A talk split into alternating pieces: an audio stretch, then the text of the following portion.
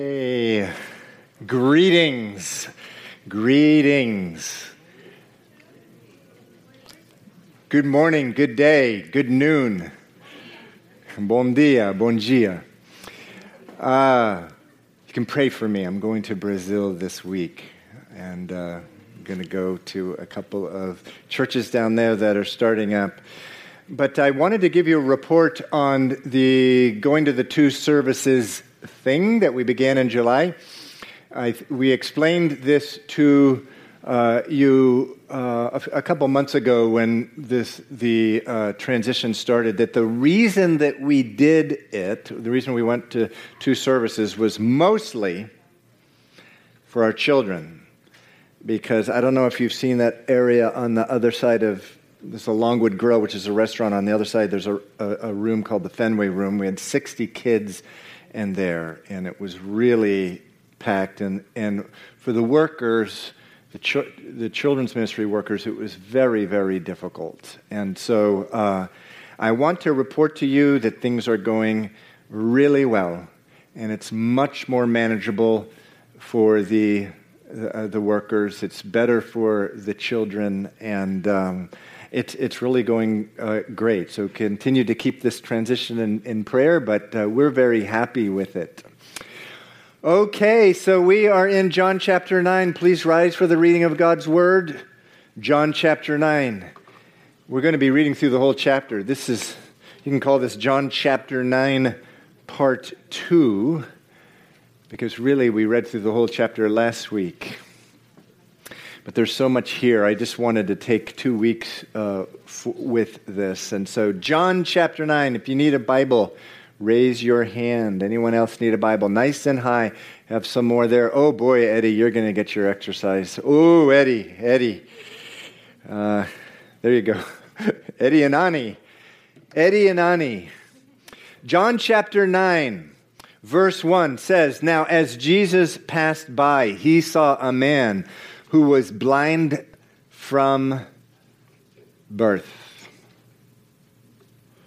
And his disciples asked him, saying, Rabbi, who sinned, this man or his parents, that he was born blind? Jesus answered, Neither this man nor his parents sinned, but that the works of God should be revealed in him. I must work the works of him who sent me while it is day. The night is coming when no one can work. As long as I am in the world, I am the light of the world. When he had said these things, he spat on the ground and made clay with the saliva, and he anointed the eyes of the blind man with the clay. And he said to him, Go wash in the pool of Siloam, which is translated sent. So he went and washed and came back seeing. I love the simplicity of that. If you were taking notes, you can underline that. So he went, he washed, and he came back seeing. It's a picture of salvation there, actually. Verse 8 Therefore, the neighbors and those who previously had seen that he was blind said, Is not this he who sat and begged? Some said, This is he. Others said, He is like him. He said, I am he. Verse 10 Therefore they said to him, How were your eyes opened? He answered and said, A man called Jesus made clay and anointed my eyes and said to me, Go to the pool of Siloam and wash. So I went and I washed and I received sight. Then they said to him, Where is he? He said, I do not know. They brought him, who formerly was blind, to the Pharisees. Now it was a Sabbath when Jesus made the clay and opened his eyes. Then the Pharisees also asked him again how he had received his sight. He said to them, He put clay on my eyes, and I washed, and I see. Therefore, some of the Pharisees said, This man is not from God because he does not keep the Sabbath. They're saying that because the healing took place on the Sabbath. Others said, How can a man who is a sinner do such signs? And there was a division among them. They said to the blind man again, What do you say about him because he opened your eyes. He said he is a prophet. But the Jews did not believe concerning him that he had been blind and received his sight until they called the parents of him who had received his sight, and they asked them, saying, Is this your son, who you say was born blind? How then does he now see? His parents answered them and said, We know that this is our son, and that he was born blind. But by what means he is now, now sees, we do not know or who opened his eyes. We do not know. He is of age. Ask him. He will speak of for himself.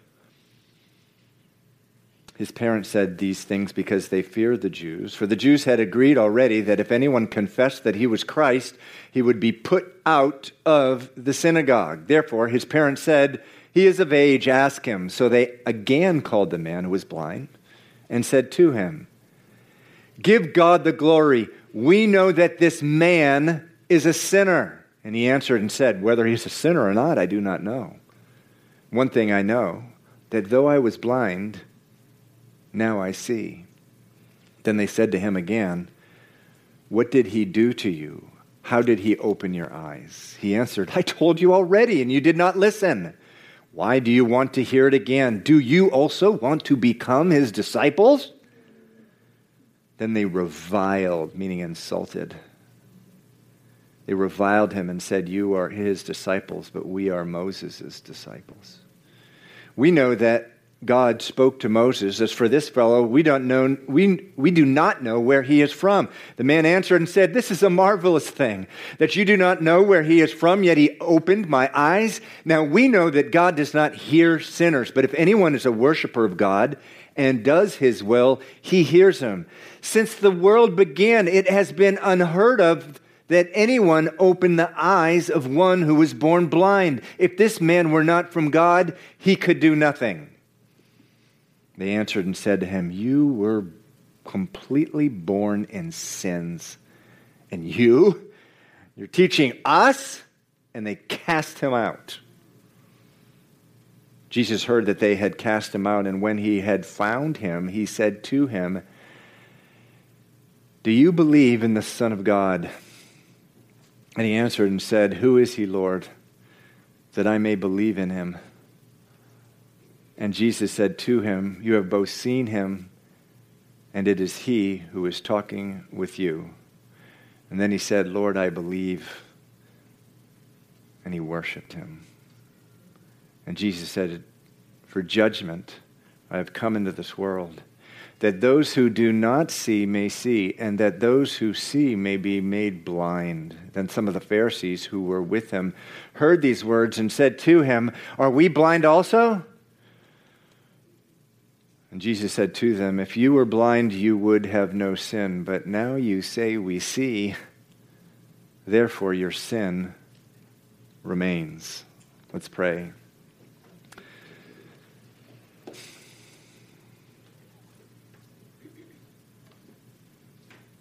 Father, every time we open the Word of God, we need you to give us sight.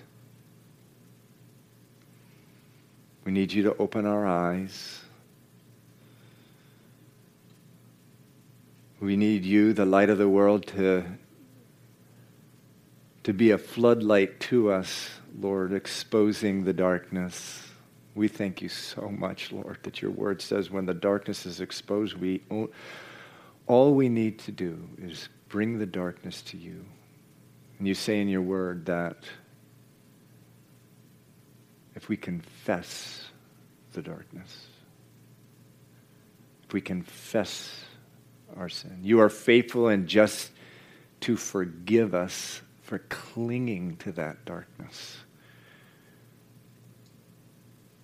And you will cleanse us from all unrighteousness. And what will be left is what, what used to be red as scarlet is white as snow, a clean conscience, a life free of guilt and shame. Lord, bring light to the darkness. Open up our eyes. Open up the eyes of our heart, Lord. Let us see your glory this morning. in these words, Lord. And we pray this in Jesus' name. Amen. Okay, you may be seated.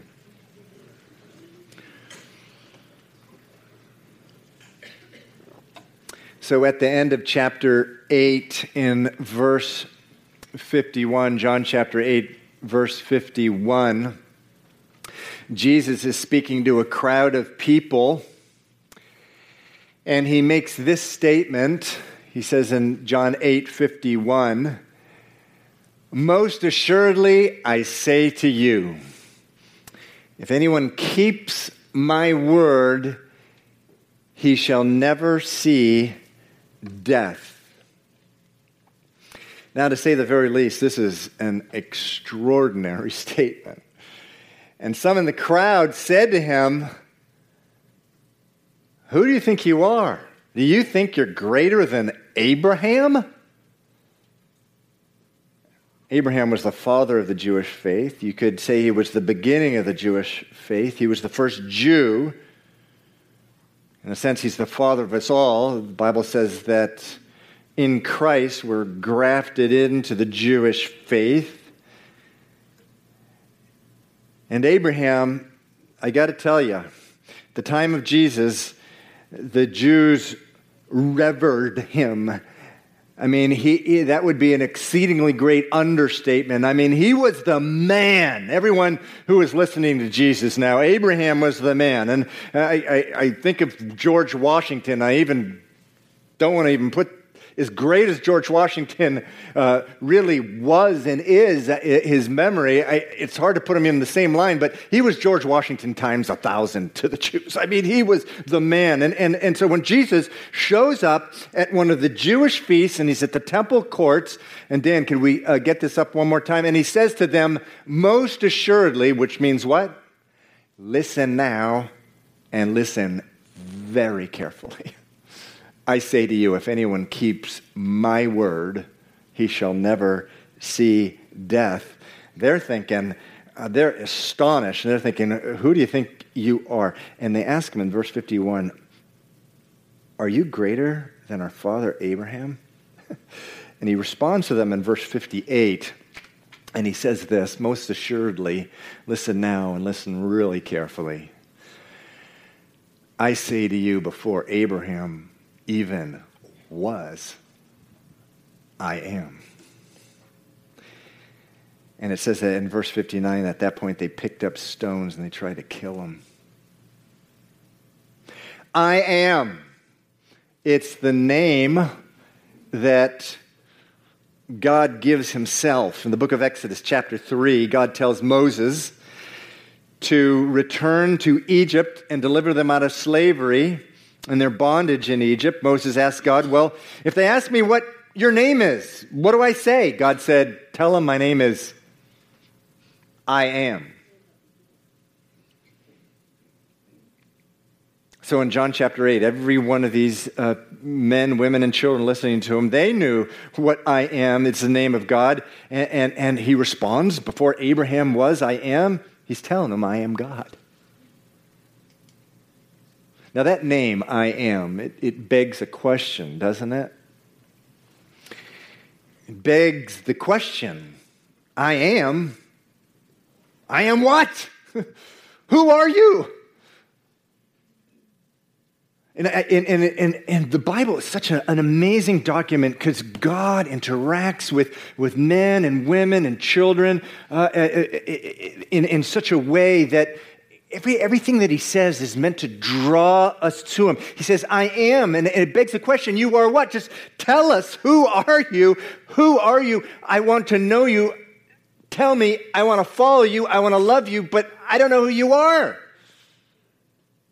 I am who? Who are you?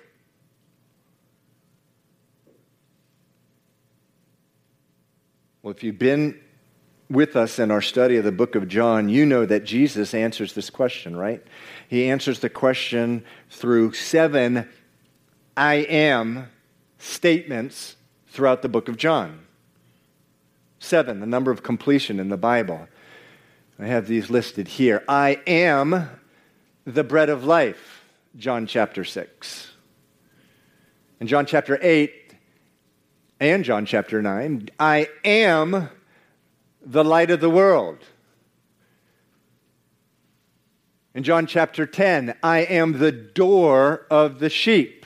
So he's filling in the blanks. Who is God? This is who he is. I am, chapter 10, the good shepherd. I am, chapter 11, the resurrection of, and the life. I am the way, the truth, and the life. John chapter 14. And then finally, John chapter 15, I am the true vine. You want to know who God is? so you can love him and follow him and, and, and, and embrace him and ask him in your life and, ha- and, and, and have a be born again into a new life with God. This is who he is. Now, listen, this is important. Jesus didn't just show up and start saying stuff like this without supernatural, miraculous backup. He backed these I am statements up. And he does so through what? Through signs and miracles. In, in the Old Testament, the prophet said, when the Messiah comes, there's going to be an explosion of miracles. And, and in Matthew, Mark, and Luke, um, th- there's reference there to miracles of, of, of really hundreds of miracles, even possibly thousands. But in the book of John, he backs up his seven I am statements with seven miracles. And here are the miracles right here. We've already seen, uh, uh, um, really, with today, six of them changing water into wine John chapter 2. And at the end of that story, it says what? This is the first of Jesus' signs. And then in John chapter 4, he heals the royal official's son who was at the point of death. John chapter 5, he heals the man who was paralyzed. John chapter 6, he feeds 5,000 with five loaves and two fish. In John chapter 6, he also walks on water. Here in John chapter 9, he heals the man uh, blind from birth. And then John chapter 11 is the final sign it's the raising of Lazarus from the dead. Now, again, they are called in the book of John signs, they're not called miracles. Um, if you say, if you look, for example, at the end of uh, uh, verse 16 of chapter 9, uh, there's this division, and, and, and some of the Pharisees are saying, How can a man who is a sinner do such signs? And again, in John chapter 2, uh, turning the water into wine, this is the first sign. Now, there are two reasons that John uses the word signs, and he has these seven I am statements with the seven signs. And number one, again, they're proof, a sign, it's proof, it's pointing that the Messiah has come. The time of waiting is over. He's here. The Son of God is here. And these are the signs that prove that. The Old Testament prophet, Isaiah, chapter after chapter, said, When he comes, you will see signs. But number two, they're called signs because they're meant to represent something about God, about Jesus, to teach you something really, really deep, radically deep about God, to draw you into a love relationship with Him.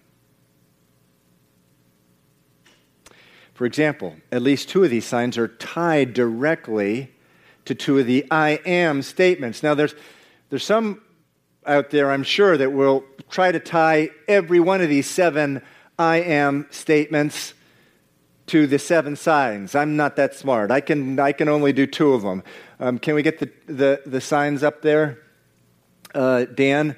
Um, so the uh, one is, is obvious. It's the feeding of the 5,000. Number four, it's tied directly to what? I am the bread of life. I am the bread of life. He who hungers, come and feed off of me. That is who I am. I'm not this distant God that it's a hard, hard time even figuring out or getting to. I'm the bread of life. Feed off of me. I am. Feeding 5,000. They're tied together. The next one is the one we're in this morning, John chapter 9. Jesus heals a man born blind, and it's tied directly to what? I am the light of the world. And that's what this chapter um, it, it, it, it's all about. It's marrying those two, just joining the sign and the I am statement. I am who? God is who? He is the light, and this is what he does. So last week, we went through this, this story. We focused on at least three things last week. Number one, this story, although a man is physically uh, being healed here, it's, it's all about a spiritual thing. It, it, it's, it's all about a spiritual thing. Number one, it's a description of Jesus' relentless mission to tear down man made ideas about God and man made uh, religion and replace it with a love relationship with himself. For the tearing down thing, look no further than verses 2 and 3. His disciples see the man born blind and say, Teacher, Rabbi, who sinned, this man or his parents, that he was born blind? What specific sin did he or his parents do for this to happen? And Jesus says in verse 3 Neither this man nor his parents sinned but that the works of God should be revealed in him. He, he, he's tearing down religion here, this common religious idea or this man made idea that that, it, that, that that thing in your life, that, that, that addiction that you have, that compulsion, that obsession that you have, well, it was, it was uh, my five years in daycare where I was just abused there, or it was my, my, my, my father who, who just beat up on me my whole life, or, or, or it was my, my, my insecurity and the reason I'm so isolated today and I don't like being around people. It's just my brothers and sisters beating up on me growing up. It's, it's their sin. The thing, this thing that I'm in, it's their sin. And Jesus is saying, no, it's not about that. This thing in your life, this compulsion, this, this addiction, this, this sin habit, this, this thing that's ruling and governing your life and, and, and this darkness, it's not about them, their sin, or even your sin. It's about what God wants to do in that thing to show his glory. He wants to take that addiction, that compulsion, that weirdness, that isolation, and he wants to sh- do the works of glory. And that's what he does. Number one, in John chapter 9, the man born blind healed is about Jesus just deliberately going. He deliberately heals him on the Sabbath, knowing he was going to be confronted. Why? Because he wanted to uh, turn upside down the man made religion and replace it with a love relationship with himself. Number two, the story, uh, it, it was also about, we talked about last week, that when we come into a relationship with God, we will encounter opposition. When we identify with the name of Jesus in our life, we're going to be having family and friends and people come against us. I mean, this, this man, he was poor, blind, beggar. He, his name becomes identified with Jesus. The next thing, he's being dragged in front of and accused and really persecuted and beaten up by the most important people in his community. If you're faithful to the Lord, and you identify with Him, you will encounter opposition. Number three, this story we talked about last week, it's just the fulfillment. I say just the fulfillment. Wow, it's the fulfillment of what Jesus said to the Samaritan woman in John chapter 4. In John chapter 4, verse 23, Jesus tells the Samaritan woman what? He says, The Father, God the Father, He's seeking out. This is a purpose statement, your purpose. God the Father is seeking out men, women, and children to worship Him. John chapter 4, verse 23, in spirit and in truth. And, and you see the fulfillment of that uh, in this chapter. And at the end of the chapter, Jesus finds out this guy had been cast out of the temple, which means people would be shunning him, avoiding him, actually not even allowed to interact with him. This, this man, Jesus comes, seeks him out. Verse 35 of chapter 9 and asked him, Do you believe in the Son of God? In verse 36, he answered and said, Who is he, Lord, that I may believe in him? And Jesus said to him, You have both seen him, and it is he who is talking with you. And then he said, Lord, I believe. And he worshiped. That is the purpose for every human life to allow the drawing of God in, you, you, you into a relationship with Him. And what is worship? What is worship? Worship's not a song. We talked about this last week. Not a song. The Bible doesn't teach that. It is what? It's a heartbeat. It's a heartbeat of the soul.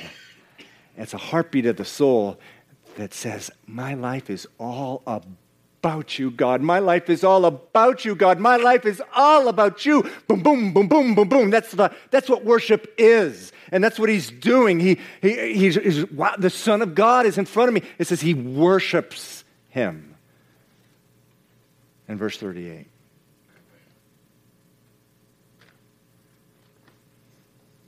Now, I want to finish this chapter up by just focusing on the last three verses.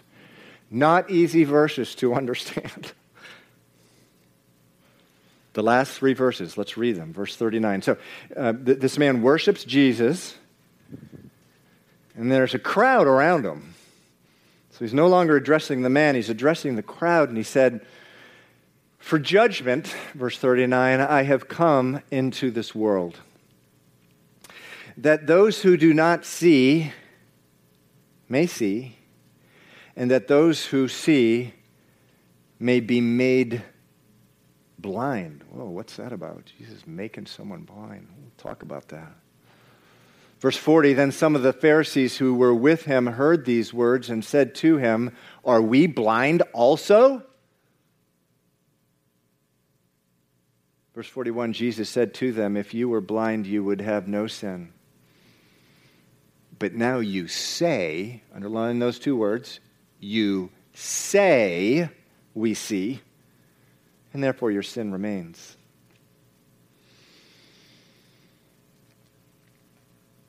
The Bible.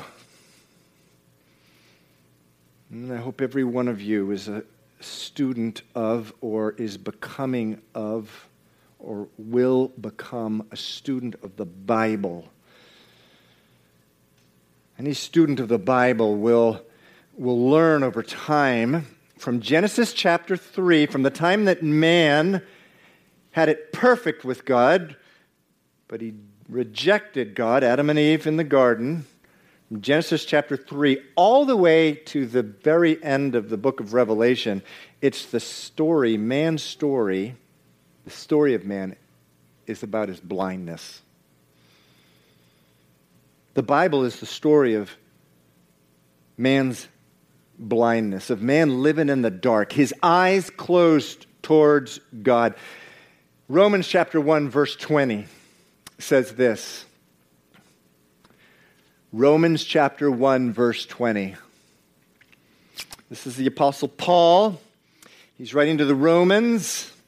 My wife Stephanie is in the book of Romans now, and she, she, calls, she tells me about every two or three days this this book is just so heavy. Yeah, it's heavy.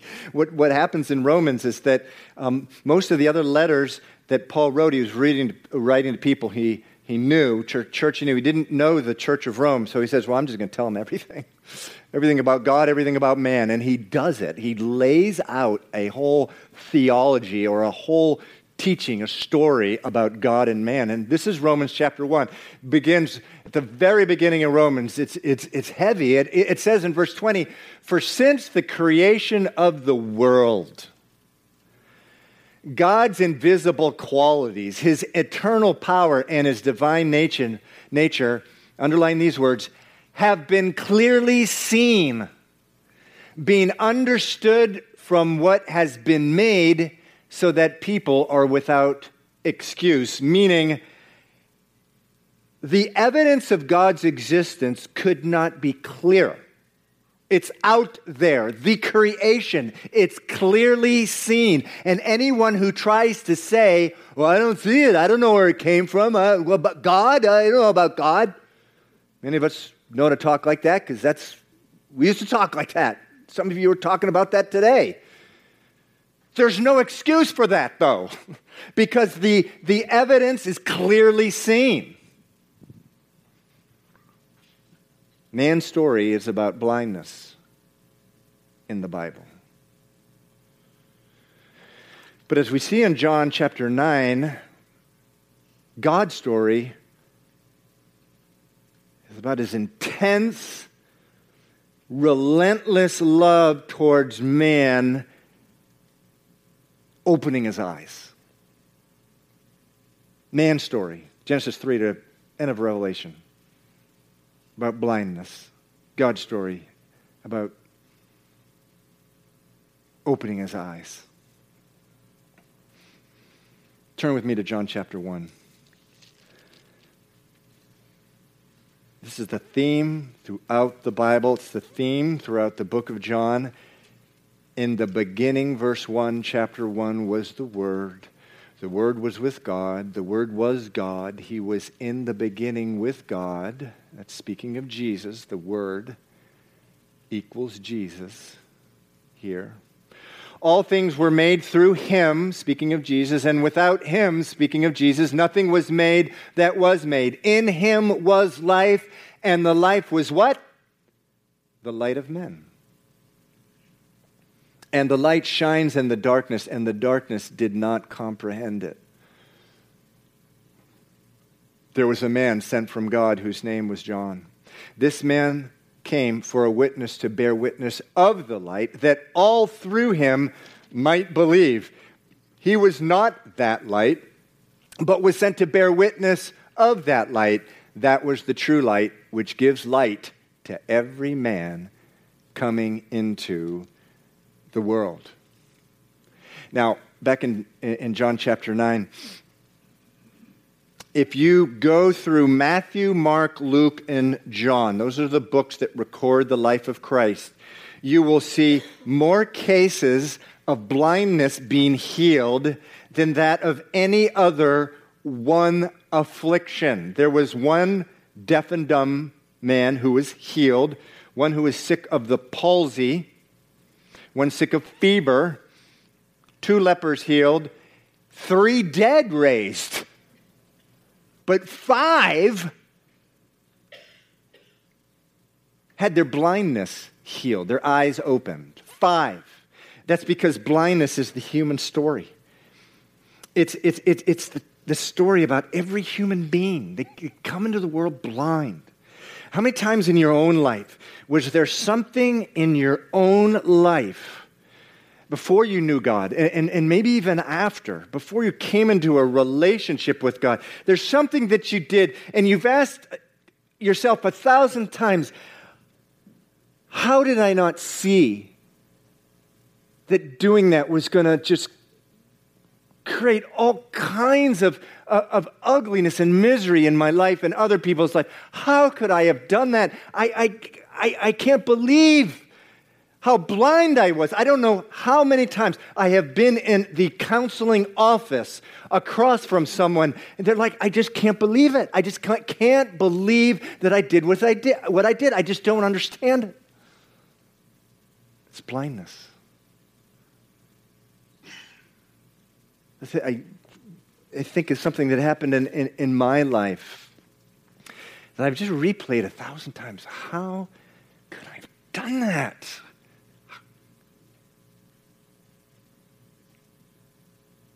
I was born up here in, in Massachusetts. My parents were living on the Cape and we moved into the Boston area. And uh, when I was nine, we moved kind of all over the place. And at the end of high school, I was actually in South America. I was in Venezuela.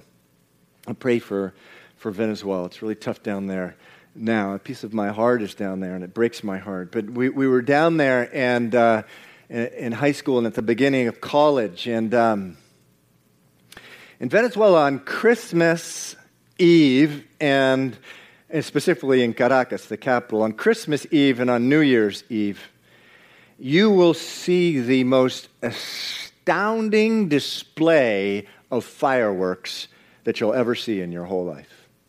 We, we actually have a, someone who lived in Caracas here, yeah, who, who knows that, actually, more than one, first service as well. It, it, it is, and this is not a preacher's exaggeration. I'm talking, it's a hundred times what you see on July 4th because the city stretches for 10 miles and every single inch of it, there are just these rockets going up in gigantic explosions.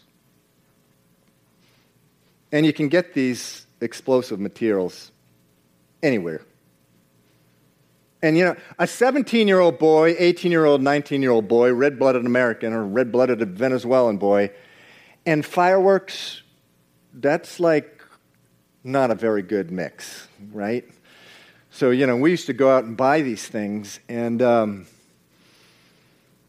my older brother and I, I hate to, you know, I, I, I have his son in law sitting right in front of me, so I better be careful. But, but uh, his name is Butch. Uh, he and I, we both did the same really stupid thing. We went out and we bought one of these big explosion things, and there was this firecracker, right? And it was called a tumba gobierno, which means topple down a government. That's the name of the firecracker. It was the, it was the equivalent of a half a stick of dynamite. Was just a gigantic. We went and bought these things, and my brother took it back to college. I took it back to college. My brother threw his in a garbage bin, blew it up, and, and like it's like what on earth is? And the police showed up, and you know, you know, my brother looking out the dorm window, he he he type of thing. Well, I, I wasn't as smart as my brother, and what I did was just incredibly stupid. One night, all the lights went off on my campus, and I, I, got my friend and I, hey, man, I had this thing. Let's go blow it off. And we take this thing, a tumba gobierno, uh, which is twice as big as a tumba rancho, and, and, and, and, and we put it inside of a phone booth. Now, some of you are like, phone booth? What's phone booth? Well, a phone booth was this like little glass sided compartment. You walk in and you pick up the phone and you make a phone call, and it was surrounded by glass. And there was one in this the bottom in, inside the building at the bottom of a staircase at this fraternity. We just really didn't like these fraternity guys over there, so we'll do this to them. We stuck it in where in there, didn't think anyone was looking, lit the thing and, and went off and, and the thing just blew up. All the glass just shattered. And all I can say is complete chaos broke out on the campus. I mean, uh, uh yeah, this is me. This is your pastor, okay? Uh, and and um, uh, uh, there was a guy walking down the stairwell, had to go to the hospital because this was a gigantic explosion. He had lost his hearing, and, and, and thank God he got his hearing back. But I remember going by the next day, they had swept up all the glass beads, and they were, and they were all, there's this gigantic thing there. And, and, you know, I'm just freaking out. I'm going to make a really long story short, but I had to turn myself in. I got arrested. I mean, it was a really hard, difficult, traumatic time uh, in my life. Um, you know, I didn't know the Lord. I, I didn't become a Christian until uh, a few years later. But uh, I remember literally turning on the radio, and the first thing I heard was Steve Cole from Lighthouse Point, Florida, arrested this yesterday afternoon for the explosion. you know, and, and, and, and, and so, you know, I, there were some serious consequences for what I did. Uh, definitely way less than what I deserved. But how many times have I asked myself, and has this picture been in my mind of, I could have killed that guy? I mean, if the wick was just a little bit longer, he would have gotten killed or blinded by the glass. How could I have been so foolish and blind? How? Well, the answer is Genesis 3 to about Revelation 19 in the Bible. It's man's story blindness. How does a man get into a car and drive into a crowd of people? How does a man do that? In, in Charlottesville, Virginia, yesterday, it's blindness. The Bible actually has answers. It's blindness.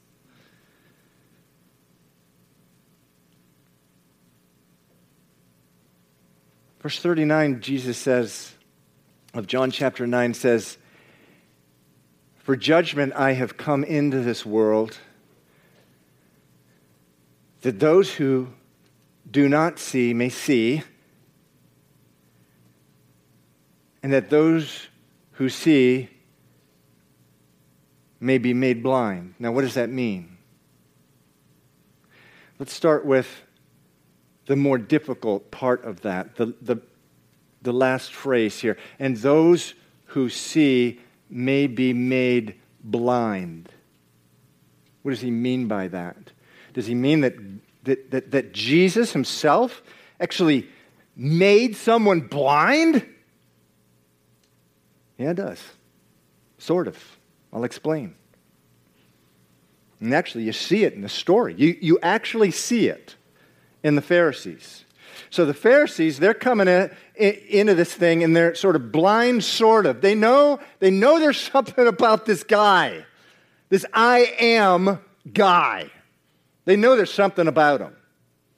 But it, it, it, says in verse 13, they brought him who was formerly blind to the Pharisees. And so at this point, they're sort of kind of blind.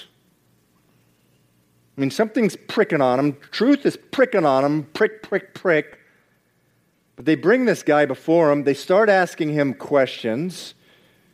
Verse 15 How did you receive your sight? Well, he put clay in my eyes, and I washed and I see. And, and, and, and some of them said, verse 16, this man's not from God because he does not keep the Sabbath. He did work, he healed on the Sabbath. See, okay, they're becoming blind. They're getting more blind. What's, what's, what's happening here? But it doesn't stop there.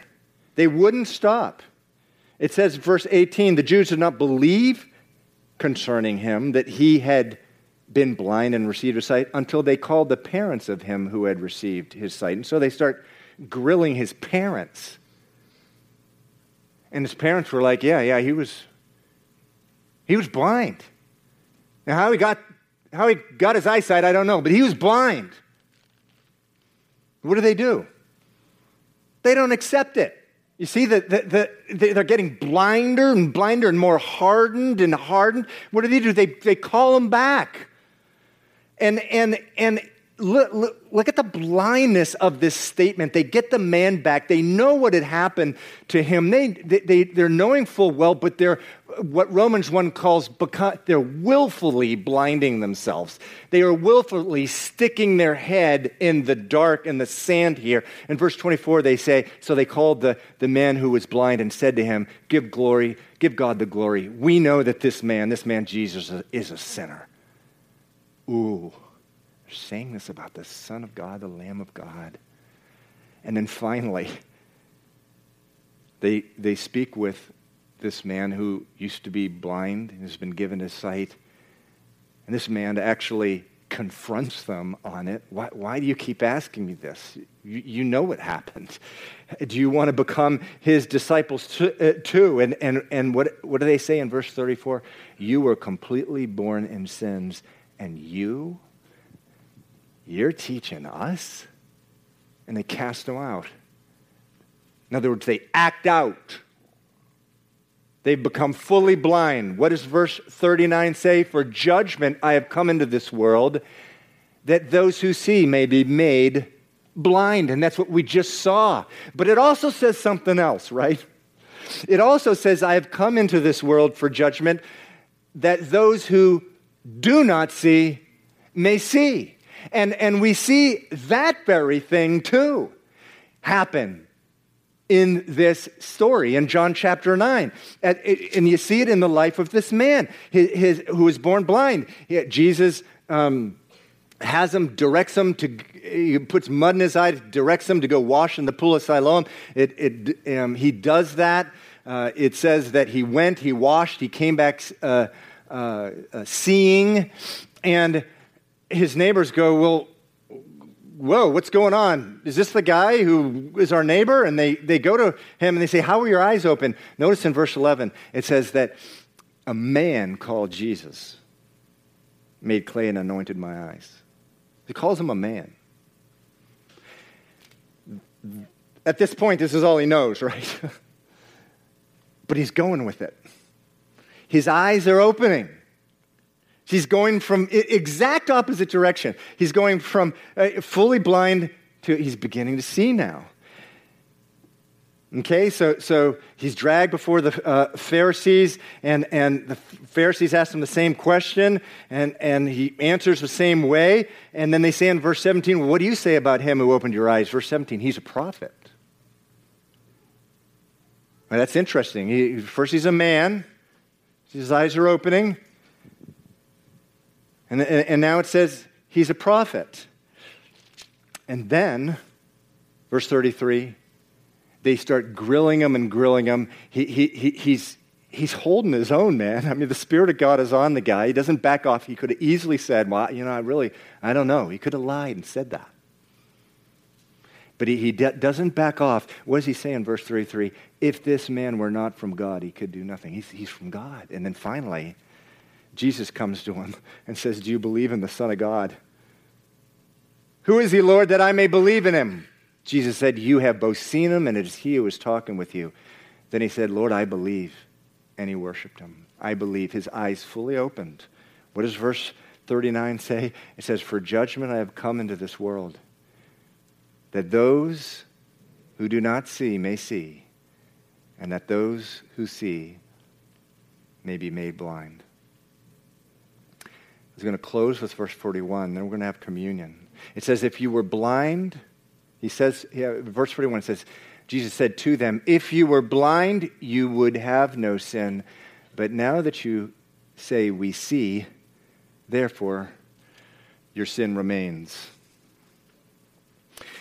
You know, I, I, uh, I have a time each afternoon, Monday through Friday where, where I pray to the Lord. I, I go somewhere and I just dedicate it to prayer. And I have a really long list of different things that um, I'm, I'm using to, to, to actually prepare me for prayer. So I really spend a long time preparing for prayer, and then I, then I pray, I intercede. And, and, and, but one of the things that has become one of my, you could say, life prayer verses, it's that it's that story at the end of Matthew where the woman has an alabaster jar filled with perfume and she pours it out and she puts it on Jesus' head. She anoints his, his head.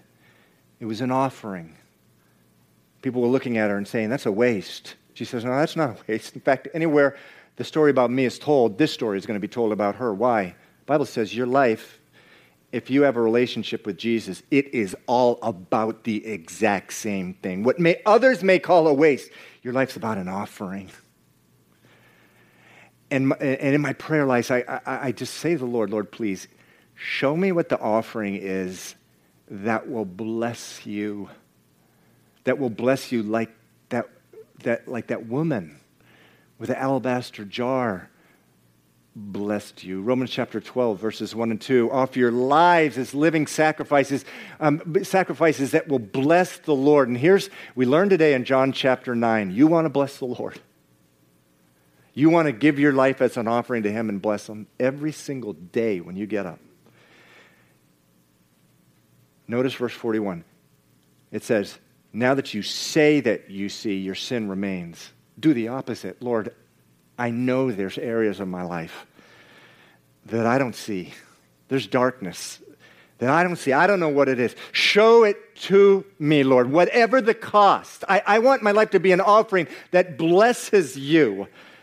Whatever the pain, whatever the circumstances, whatever comes about, open my eyes, Lord, so that I can give you my life an offering that you're, you're, that you're blessed with.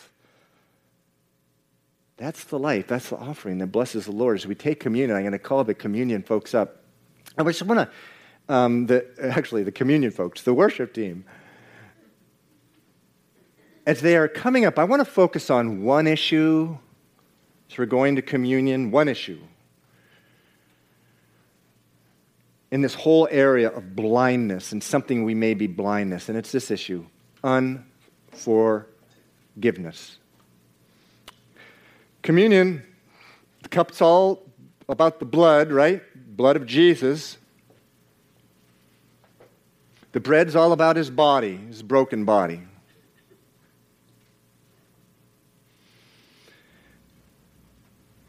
The blood's all about forgiveness. That on the cross, his blood was poured out so that you would be forgiven.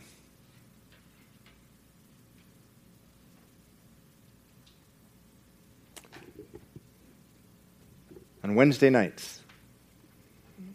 Eric is teaching a summer study on the, uh, the kings, the good kings and the bad kings. I woke up Thursday morning wishing it was Wednesday night. It was so good last Wednesday night. It was like, wow, I wish tonight were Wednesday night.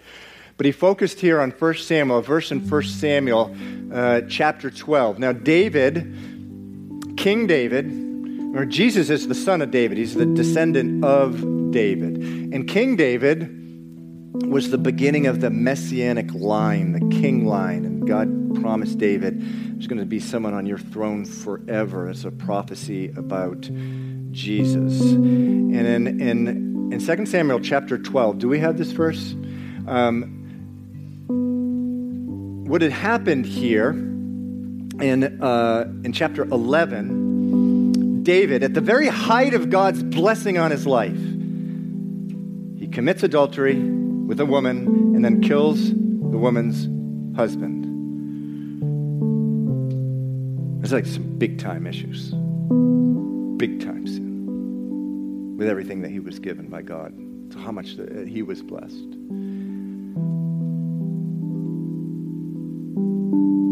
And a prophet, God sends a prophet to him, the prophet Nathan, and Nathan confronts him. Look, you're trying to hide this thing. We I know what you did. God knows what you did. You murdered a man. And you committed after committing adultery with his wife. And David acknowledges the sin.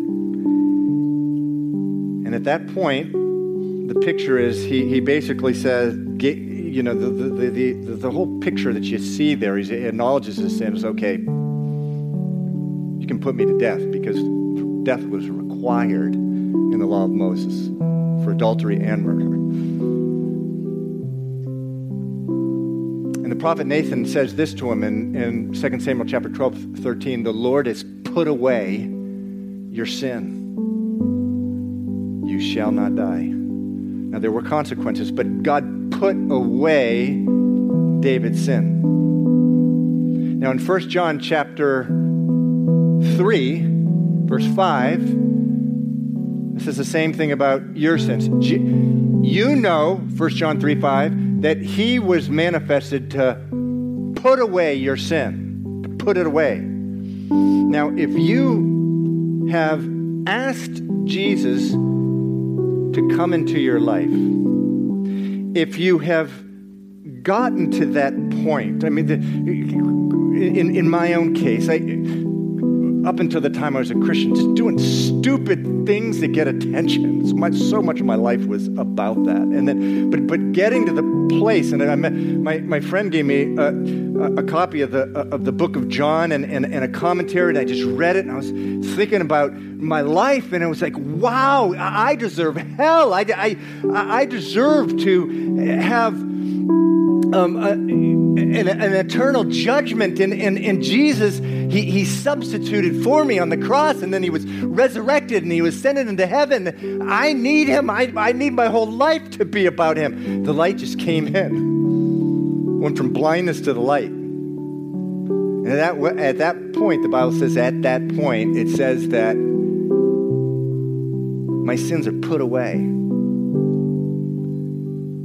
Now, Jesus gives a, a parable in Matthew chapter 18 about what our behavior is supposed to be with after we have our sins put away by Christ. We're supposed to forgive others. And it's, the, it's, the, it's this parable where there's, there's a king and there's, there's this person who works for him that owes him 10,000 talents. Now, 10,000 talents, talents is like a money term.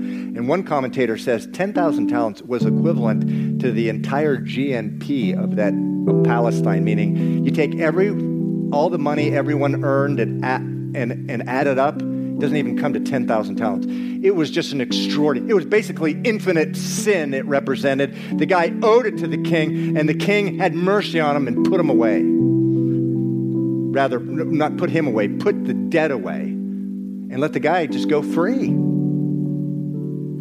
And then the guy turns around, someone owes him 100 denarii. A denarii is, is really, a denarii is what one poor working man earned in one day to get bread for one day. And so this, this man who worked for the man who had had 10,000 talents forgiven him. Had this other guy owed him 100 denarii, and, and he refuses to, uh, uh, to forgive the guy of his debt and sends the guy off to, to, to debtor's prison, uh, refused to forgive him of that debt. And Jesus comes and, um, and, and, and says, the king finds out about, found out about that.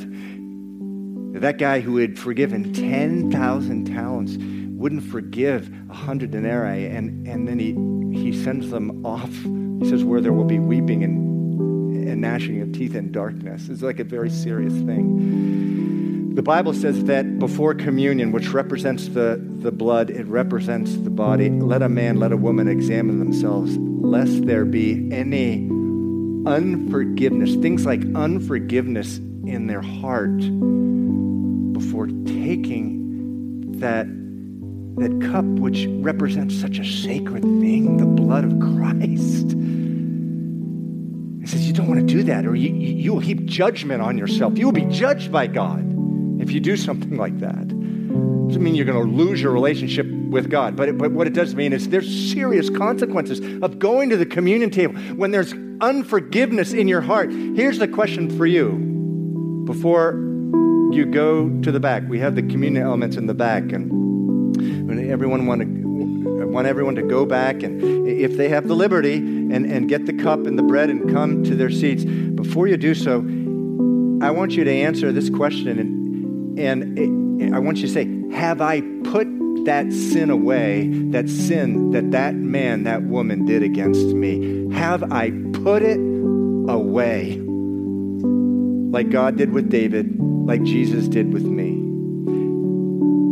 Or am I holding on to a hundred denarii, a, a little eensy weensy in comparison thing compared to the the, the full weight of my sin that was on the cross that, that Jesus bore and he put it away. Am I holding on to that? Put it away. Sometimes we have to mentally, by faith, put away where we've been sinned against in order to forgive. Have you done that? So I just want you to do a little business with the Lord here as the worship team begins. And have a conversation with God. God, am I blind? Number one, have I not put away someone's uh, put away sin, or or am I blind as, to some kind of unforgiveness that I'm harboring in my heart that I need to put away someone's sin and forgive? I just want to do a little business with God now as the worship team begins. If you've been asked to pray, if you can please come up. And so let's just in your seat, just do a little business with God, and then while you're ready, if you have the liberty while the worship team is playing, just you can go back and, and grab a cup and a cracker and you can return to your seats and we'll have communion together. But let's let's worship and let's pray now. Why don't you stand actually while you do this? Just stand and do business with God.